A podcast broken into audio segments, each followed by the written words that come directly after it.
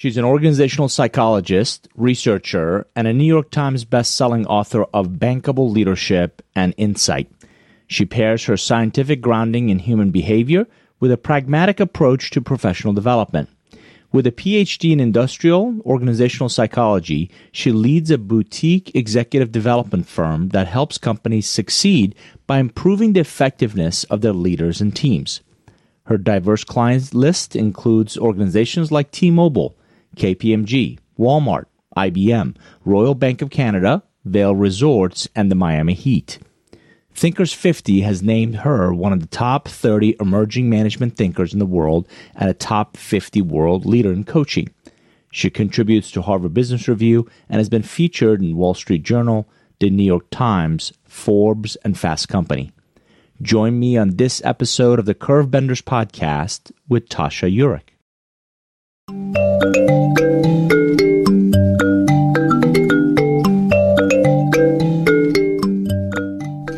there, this is David Nour, host of the Curvebenders podcast. I'm excited to share insights with you at the intersection of the future of work and strategic relationships.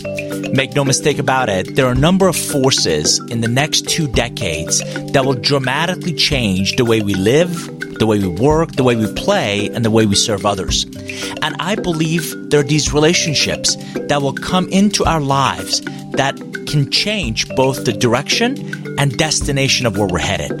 Those are the individuals I call curve benders. So, in each episode, I want to share with you insights from our research, from our interviews of great guests and their incredible experiences. I want to invite people to share their ideas and examples of not just coaches and mentors, but real curve benders that have had a profound impact on their lives. Specifically, we're going to talk about pragmatic ideas in the evolution of your skills, your knowledge, and your behaviors. So let's get started.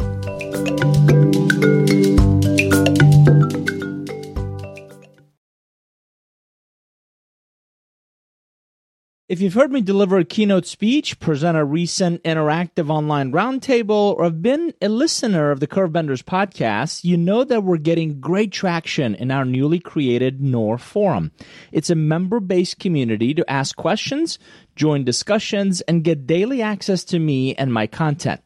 From ideas on your strategic relationships to co creating new market opportunities to my current research and writing curve benders as strategic relationships in your nonlinear growth to what I'm thinking and reading, replays and downloads of past podcasts. Join this free community to not just consume great content, but apply it in your personal and professional growth journey. Learn more at nourgroup.com slash forum for exclusive content, resources, and events. Welcome to the Curvebenders podcast. Uh, my guest today is uh, a friend, a colleague, a corporate psychologist, and someone that is just infectious in her personality. Uh, so you would be not be surprised that our nickname, my nickname for her is Little Sis, but that is out of uh, admiration uh, and not anything else. So I want to welcome Tasha Eurich to the Curvebenders podcast. Hello. Hello. Thank you for having me. Uh, it is great to have you. Thanks for making the time to to join us. And uh, for those of you maybe new to the podcast, we're talking about curve benders as these strategic relationships in our future who dramatically change both our direction and destination.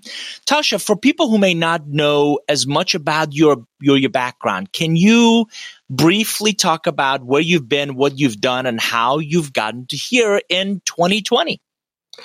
I, so I've been an organizational psychologist for a little more than the last 15 years. And I have, um, ever since my mother started a company and grew it successfully, I have always been interested in the intersection between business and psychology. So, so how do people work? How can people bring out their own potential, the potential of others in order to create prosperity for all involved? Um, and, you know, again, for me, having that formative couple of years of my life where I was five and six years old and I was going to the office with my mom and seeing her be um, a boss and inspire people and lead them to greater things. It, I think it set the course for me very, very early on in my life. And I was excited to be able to discover this field of organizational psychology.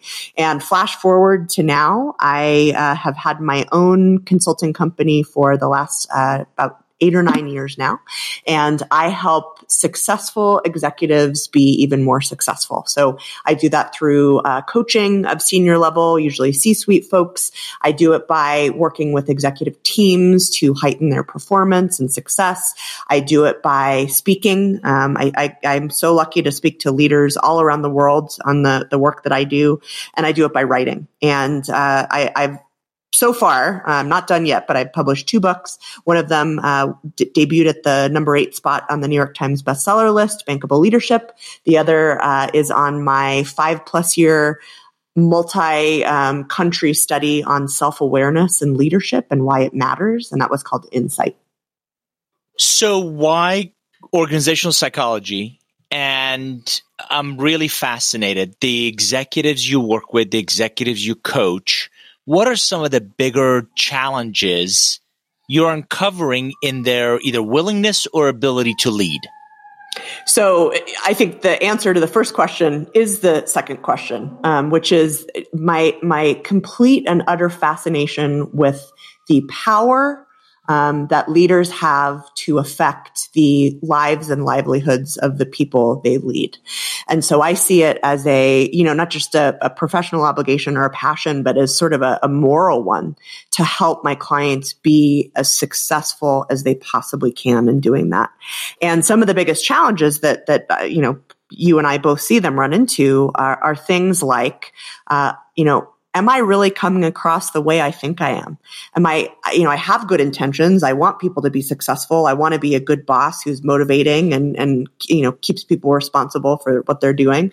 Um, but is that really what's happening? And what we've discovered in our, in our research on self-awareness, and again, this isn't just my opinion, this is what the data say, is that the more senior you become in an organization, the more promotions you receive, sort of the higher up you go, the less self aware you tend to be. And so that's why I think it's really important. Um, you know, everybody needs to be more self aware. We can certainly talk about that. But for senior executives to do the work they need to do in order to make sure they're having the intended effect on their teams and their organizations as, as they hope.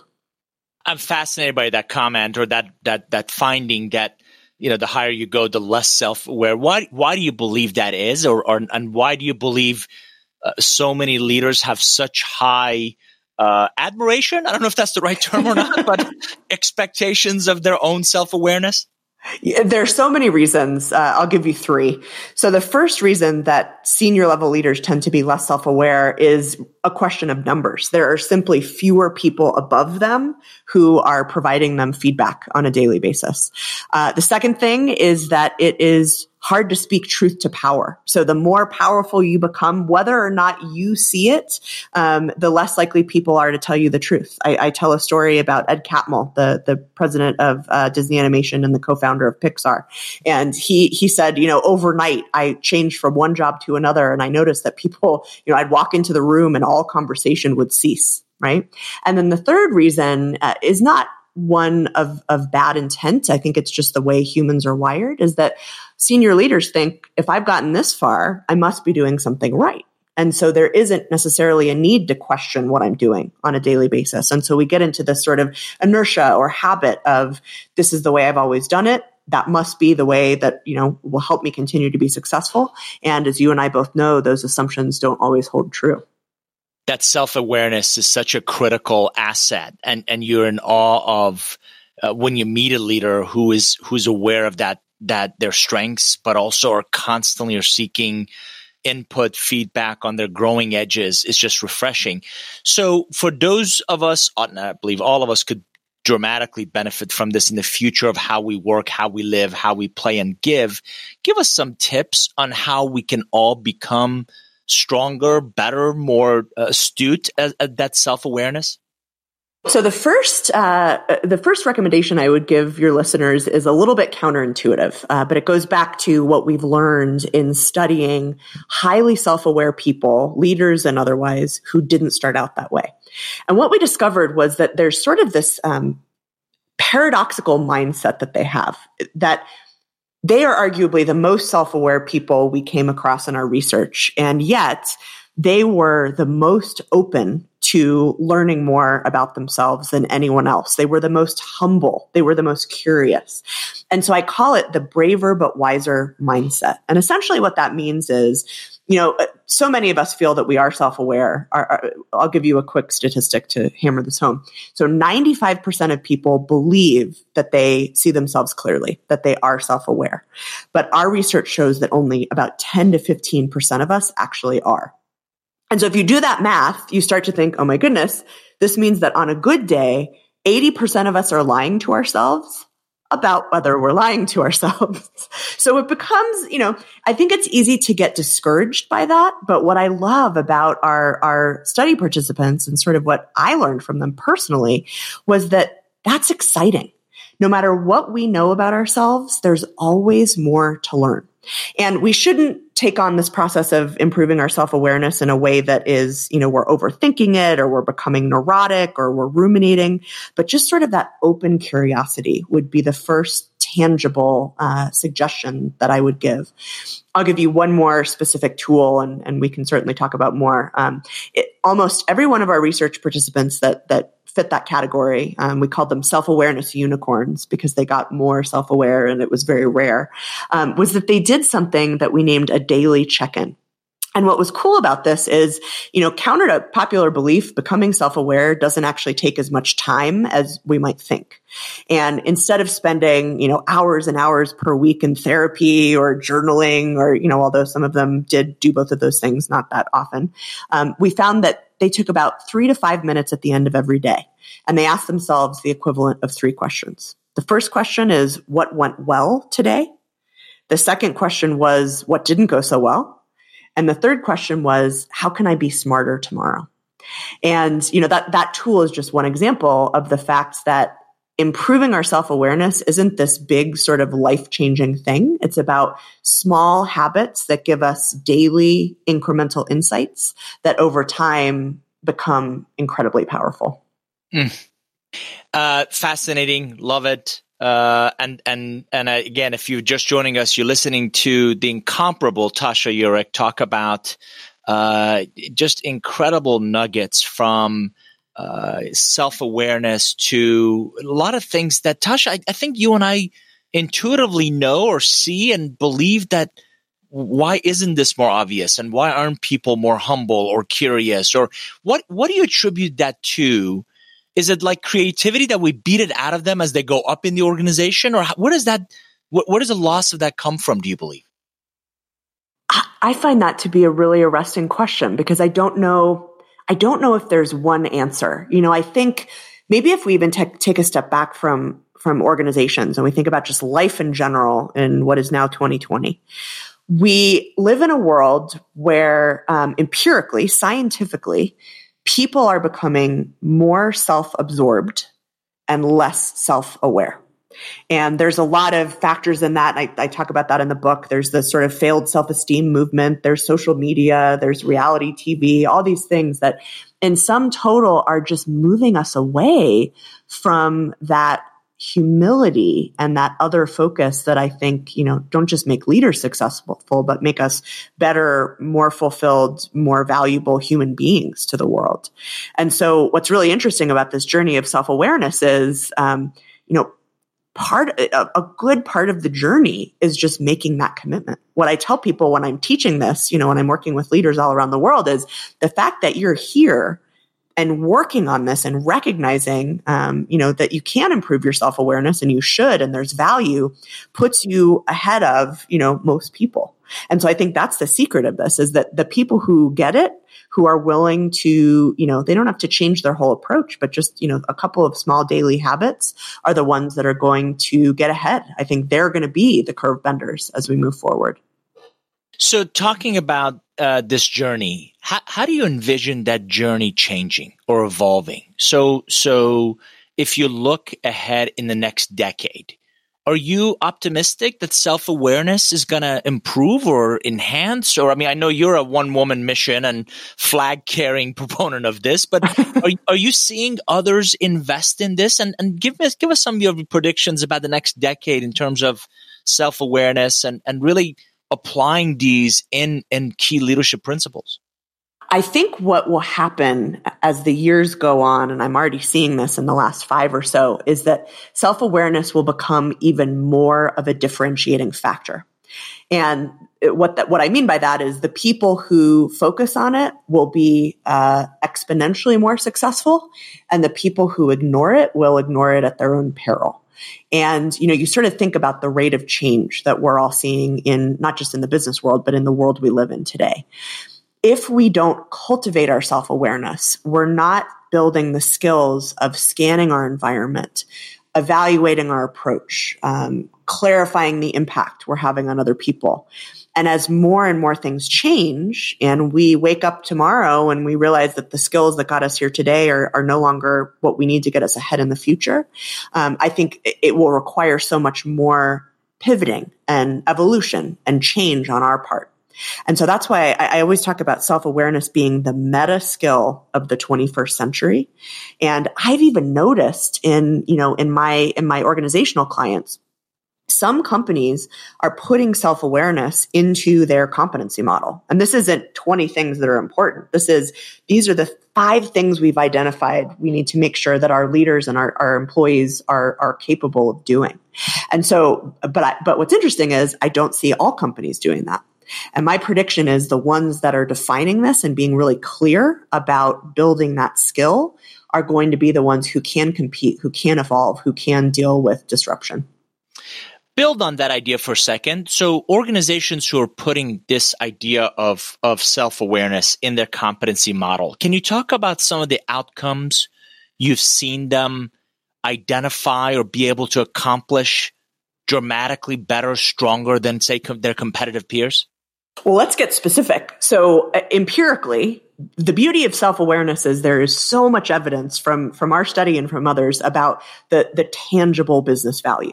So here's what we know. We know that people who are self-aware are better communicators.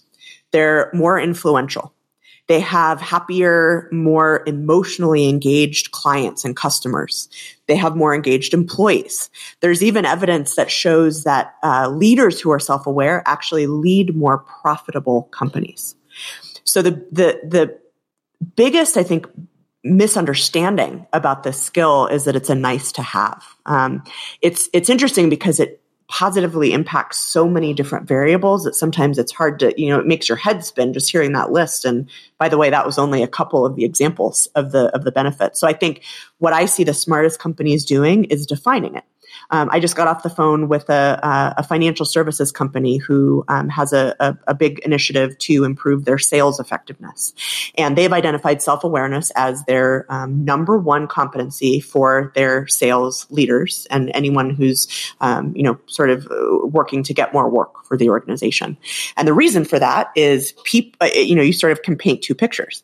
The unself aware salesperson is going to walk in the room, not have an idea what the client wants. They're going to give them a laundry list of solutions. They're not going to have an understanding of, you know, how they need that experience to feel for the potential customer or client.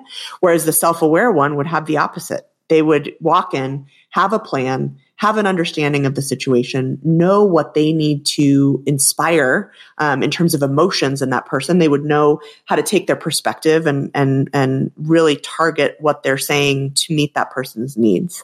So I think when it really comes alive for me is in those specific instances, right? How does self awareness help you be a better salesperson? How does it help you be a better leader? And so on and so on. So we talked about leadership, and I love that example, and sales effectiveness. What are some of the other I don't want to say more obvious, but in, in your course of your work with other clients, what are some of the other areas where you've seen that self awareness really make a, a, an impactful difference? I'm thinking of a, a, C level executive I'm coaching right now who um, is extremely effective. And he was extremely effective when I first started working with him. But what um, our working together has helped him do, and not because I'm so awesome, but because he's so committed to this, is have an impact in the areas that he wants to be having an impact. And I know that sounds like really simple and stupid, but you know, you think about it, if you're a C level leader and you're walking around every day trying to inspire people to do things, because that's, you know, from that position in the organization, that's where you sit. You, you, you know, you can command and control, but it doesn't get very far. Um, it's allowed him to really make sure that the behaviors he's choosing every day are leading to the results that he's trying to get. Um, you know, they're they're trying to to evolve their culture and they're trying to become a more accountable function. And so all of those things really start and end with him. And if he's not demonstrating the right behaviors to get everyone there, um, he's not going to be able to produce that result. So, I, so I think that's another example of, especially at a senior level, why it's so important. You know, you, you sort of, I can put myself in his shoes. I, you know, he walks into a meeting he gives a rousing, inspirational speech. And then he leaves the meeting and he asks, Did I really have the impact that I thought I had or that I wanted to have when I left the room? And what kind of response is he getting back? Uh, what I, what I would say, just to sort of um, con- uh, condense it, is he's getting more impact with less headache and less energy invested. So he's being smarter and more strategic about what he's doing, and it's giving him a payoff um, with a lot less uh, angst. More emotionally fuel efficient? Yeah. Oh, I love that term. I've never heard that. That's a good book. So, talk about um, the application of self awareness outside of our work can this help me be a better dad or a better husband or a better philanthropic giver? In short, absolutely. What I love about this skill, uh, and, and I hear this from my clients all the time, and we also know it from, from the research, is that this will impact literally every area of your life. So we know that uh, people who are self-aware have more uh, satisfying and successful marriages. They have more um, fulfilling platonic relationships. They are better parents. They raise less narcissistic and more mature children, which I think almost everyone who's a parent is probably striving for these days in 2020. Um, so it's it's really just incredible, and I, I think that's what's so exciting is if I'm coaching an executive on on you know this skill, it's it's so common for me to have them come back and you know six months after we've worked together and I say, so tell me the benefits you've seen. And they start with what they're seeing on the job. And then they say, and oh my gosh, my relationship with my kids has improved. I'm having a lot more fun when, you know, I spend time with my family. It's just more fulfilling. It's easier. So it, it's so powerful. That's why I'm really this passionate about that skill. So we're talking about curve benders as relationships in your future that dramatically change both your direction and destination. Can you, beyond coaches, beyond mentors, beyond some of the fabulous people you and I know in the Marshall Goldsmith MG100 community, can you think of some curve benders in your own life who've dramatically changed your direction, your destination? Well, if I can't if I can't do Marshall Goldsmith, I can't talk about Alan Mulally because they're they're in our sphere. I, one person came to mind, and and it actually gave me an immediate insight that uh, maybe I thought I would share. Is that people can be curve benders in your life, even by saying one game changing thing to you. And I'm thinking about my boss when I was in the corporate world. Um, my first job out of graduate school, um, you know almost 15 years ago now, was um, at a big engineering company. And I had a boss named Jim. And Jim was a, uh, uh, he was retired Air Force. He was the kindest uh, boss that I could have ever hoped to have. And he saw some potential in me. And he was kind enough to kind of, you know, take on a, a, more than a boss kind of role. He would mentor me and coach me. And one day he said, Tasha, I have a writing assignment for you. And I said, yes, sir. What is it? And he said, I would like you to write about where you're going to be professionally in 10 years. And I said, yes, sir. So I went away and I took the assignment and I came back and I had basically written, you know, one page about how I wanted to be um, a leadership consultant you know, and I, and I thought like, oh, maybe I'll have written a couple of articles. Maybe I'll work for some companies. And, um, he read it and he was very kind. And then he said, um, you're not thinking big enough. I need you to do it again. And, and that exercise was, it, this sounds so strange in retrospect, but it was the first time it occurred to me that I could make an even bigger impact. And, and, um, I get a little choked up talking about it. Actually, I have that one page tacked up in my office, the second draft of what I wrote. And, um, I've pretty much accomplished all of those things. And I honestly don't think that that would have ever happened if he hadn't slid that first draft back to me across his desk and told me that, that I needed to think bigger. It's almost like he saw more potential in you than you saw yourself. Yeah, and I think that's a that's a key characteristic of of curve benders in our lives is they can see something that we might not or, or can't yet see. So briefly talk about Marshall and Alan, since since the audience may not know as, as much about either one of them. So Marshall Goldsmith is uh, the reason you and I are friends, um, and the reason so many amazing people have have uh, been brought together. So Marshall is the number one leadership coach in the world. Uh, he actually has won similar awards like that so many times that most of the organizations that do the ranking have retired him and sort of named the award after him. Marshall, we can't keep giving you this award over and over, and he just loves that. I think it's so well deserved. Um, but he he adopted a hundred people in the last couple of years uh, to whom he was going to teach everything he knew. And you and I are in that MG100 group. And it's just been um, such a blessing. And Marshall is actually another person who I think saw something in me that I, I didn't dare imagine was there. And I think there's an element to that of, of just being a woman and being a thought leader. And there's, you know, so much wrapped up in that. And he just said, no, you've got to promote the hell out of yourself. You've got to do this. You've got to do that. You can't be afraid. Um, and so that's just, he's been such a, a really a transformational figure in, in not just my professional career, but for me as a, as a human and trying to be the best human I can be. Do you walk in in some of our meetings and ask, what am I doing here? Or is that just me? I think, I think we, you know, what's interesting is I did for about a year and a half. And then I realized that I walked into the room and I saw my family. Very true. Yeah. Very true. And what's cool is we do more than just talk about work and talk about business. We, we, you know, from wine outings and, you know, plays to all the other stuff we've done, it really, really brings people closer.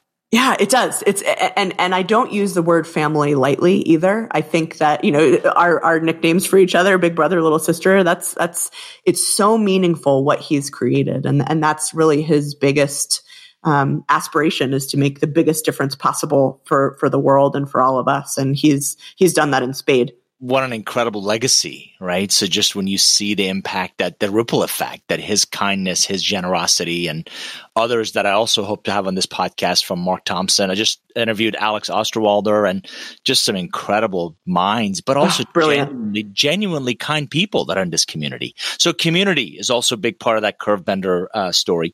Um, Alan Mulally, Alan Mulally, um, for anyone who hasn't heard of him, I think he should be a household name. He was the CEO of Ford, uh, starting in 2006, who took the company from the brink of bankruptcy, $17 billion of losses, to their second best year on record, um, $20 billion of profit. And what he did, it's almost like the, the financials don't even fully capture what he did for, for the company, um, in terms of, of really helping it compete for the future. And, um, he t- sort of took an interest in me. I, I, was so lucky. Marshall introduced me to him and I interviewed him for my book Insight and Alan and I became friends. He's been a mentor to me and, um, he is someone who gets the importance of self awareness in a way that I, I think few executives do. Um, and he's just been such a champion of this work. And, um, you know, he calls it awareness for everyone, how important it is, and um, just helping to amplify this message. Because if you, I mean, imagine if the whole world was even 10% more self aware and what that would look like on a daily basis. To Alan and I and to you and you know to many people it's it's like breathing, but it requires a movement. Um, and he he's just been lovely personally to to get to know, but I think he's a he's a big player in this movement for sure. And he's also a supporter of your bike ride. I love that. I get your emails. I get the emails of yes, I'm I'm doing this bike ride, and talk more about that in a second. But I'm doing this bike ride, and the the title sponsors Alan Mulally. yes, Dad Alan Mulally. he's so generous. Yeah, I mean it's it, it's rare that you meet your heroes and they're not just everything you expected, but they're more than you expected. And I, I, I just I can't say enough great things about that man. He is just a, a wonderful human. What's the bike ride? Because you've done it several years. So, uh, like probably many of your listeners, uh, I've been personally affected by multiple sclerosis. My stepdad, Richard, who has been um, not like a second dad, but a second dad to me my entire life, has had it for about 20 years. And, you know, he's had his ups and downs and, and right now is kind of a downtime. Uh, so about 10 years ago, I started riding 150 miles over the course of two days for the National MS Society to raise money to fund uh, MS research and treatment. And it's, I always, I hate asking people for money for donations. It, it, it physically pains me, but I do it because of how important it is. And I, I don't even know what we've raised if I added it up over over the years, but it would certainly be in the five figures, if not the six. Um, and it, the reason I like doing it is it's always fun to do a physical challenge, you know, because that's fun in life, but it makes me feel like I'm actually doing something to help. That's fantastic. And a great example of it isn't just about work. It really is also about how we live, how we play, and we give. Tasha, for those who want to learn more about you, your work, your writings, your books, your speaking, what's the best way to learn more, but also get in touch with you? So I, the way I answer this question is always the same, um, which is it's not about me. So what I would direct people to if they want to learn more about self-awareness and just the topic in general, we created, um, it, we're calling, we call it the insight quiz. And it's a five minute, 14 question assessment that you fill out and the system will send it to someone who knows you well for them to fill out. And once we have both of those responses, the system will send you this very cool five page report on your high level, uh, picture of your self-awareness and then a couple of tangible ways you can start to improve it. Um, and now of course, if people want to find me, I'm very findable. But if you go to the, it's the insight dash quiz.com. So www.insight-quiz.com. That is also a portal into probably more than anyone ever wants to know about me and my work. That is fa- fabulous. So thank you for making the time. Thanks for being a guest on the Curve Benders podcast and great to have you. Thank you. Thank you so much. And thanks for being my friend. Of course.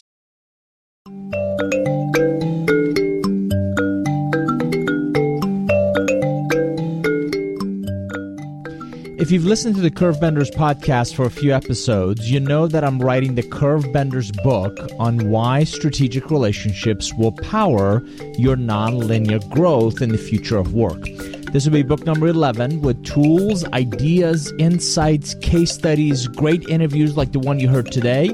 In essence, what you need to create a personal and professional growth roadmap in your future of work. I'm excited to begin sharing key sections with the members of our Nour forum community. So go to nourgroup.com slash forum and check out the Curve Benders thread for more details.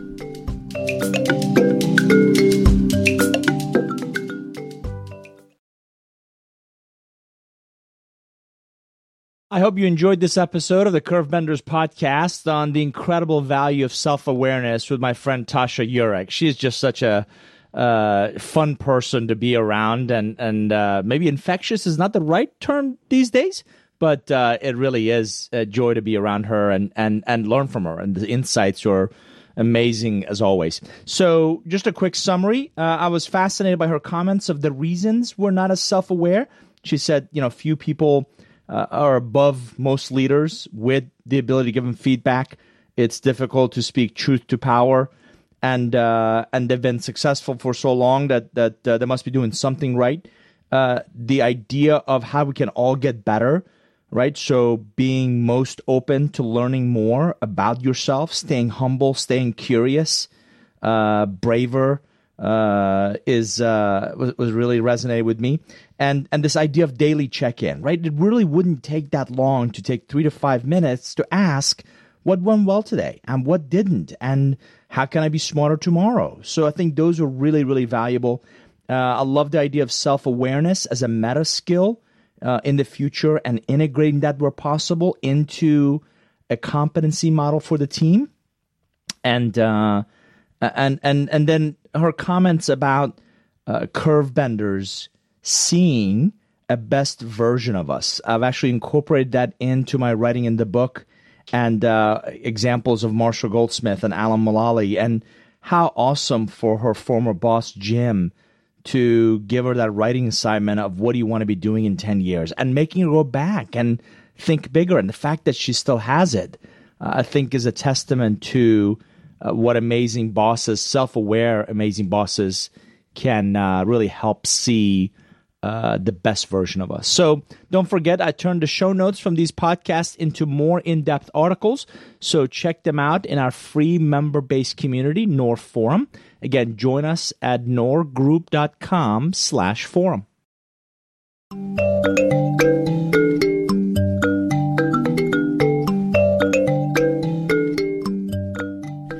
I'm so thankful for our listeners on the Curvebenders podcast. I want to keep producing great content most beneficial to your personal and professional growth in this idea of future of work. So I'd love to hear your feedback. Don't forget to follow us on the various social media channels. I'm on Twitter, I'm on Instagram, I'm on LinkedIn, and I'm using the hashtag Curve Benders Podcast. So make sure you follow that for all of our latest updates.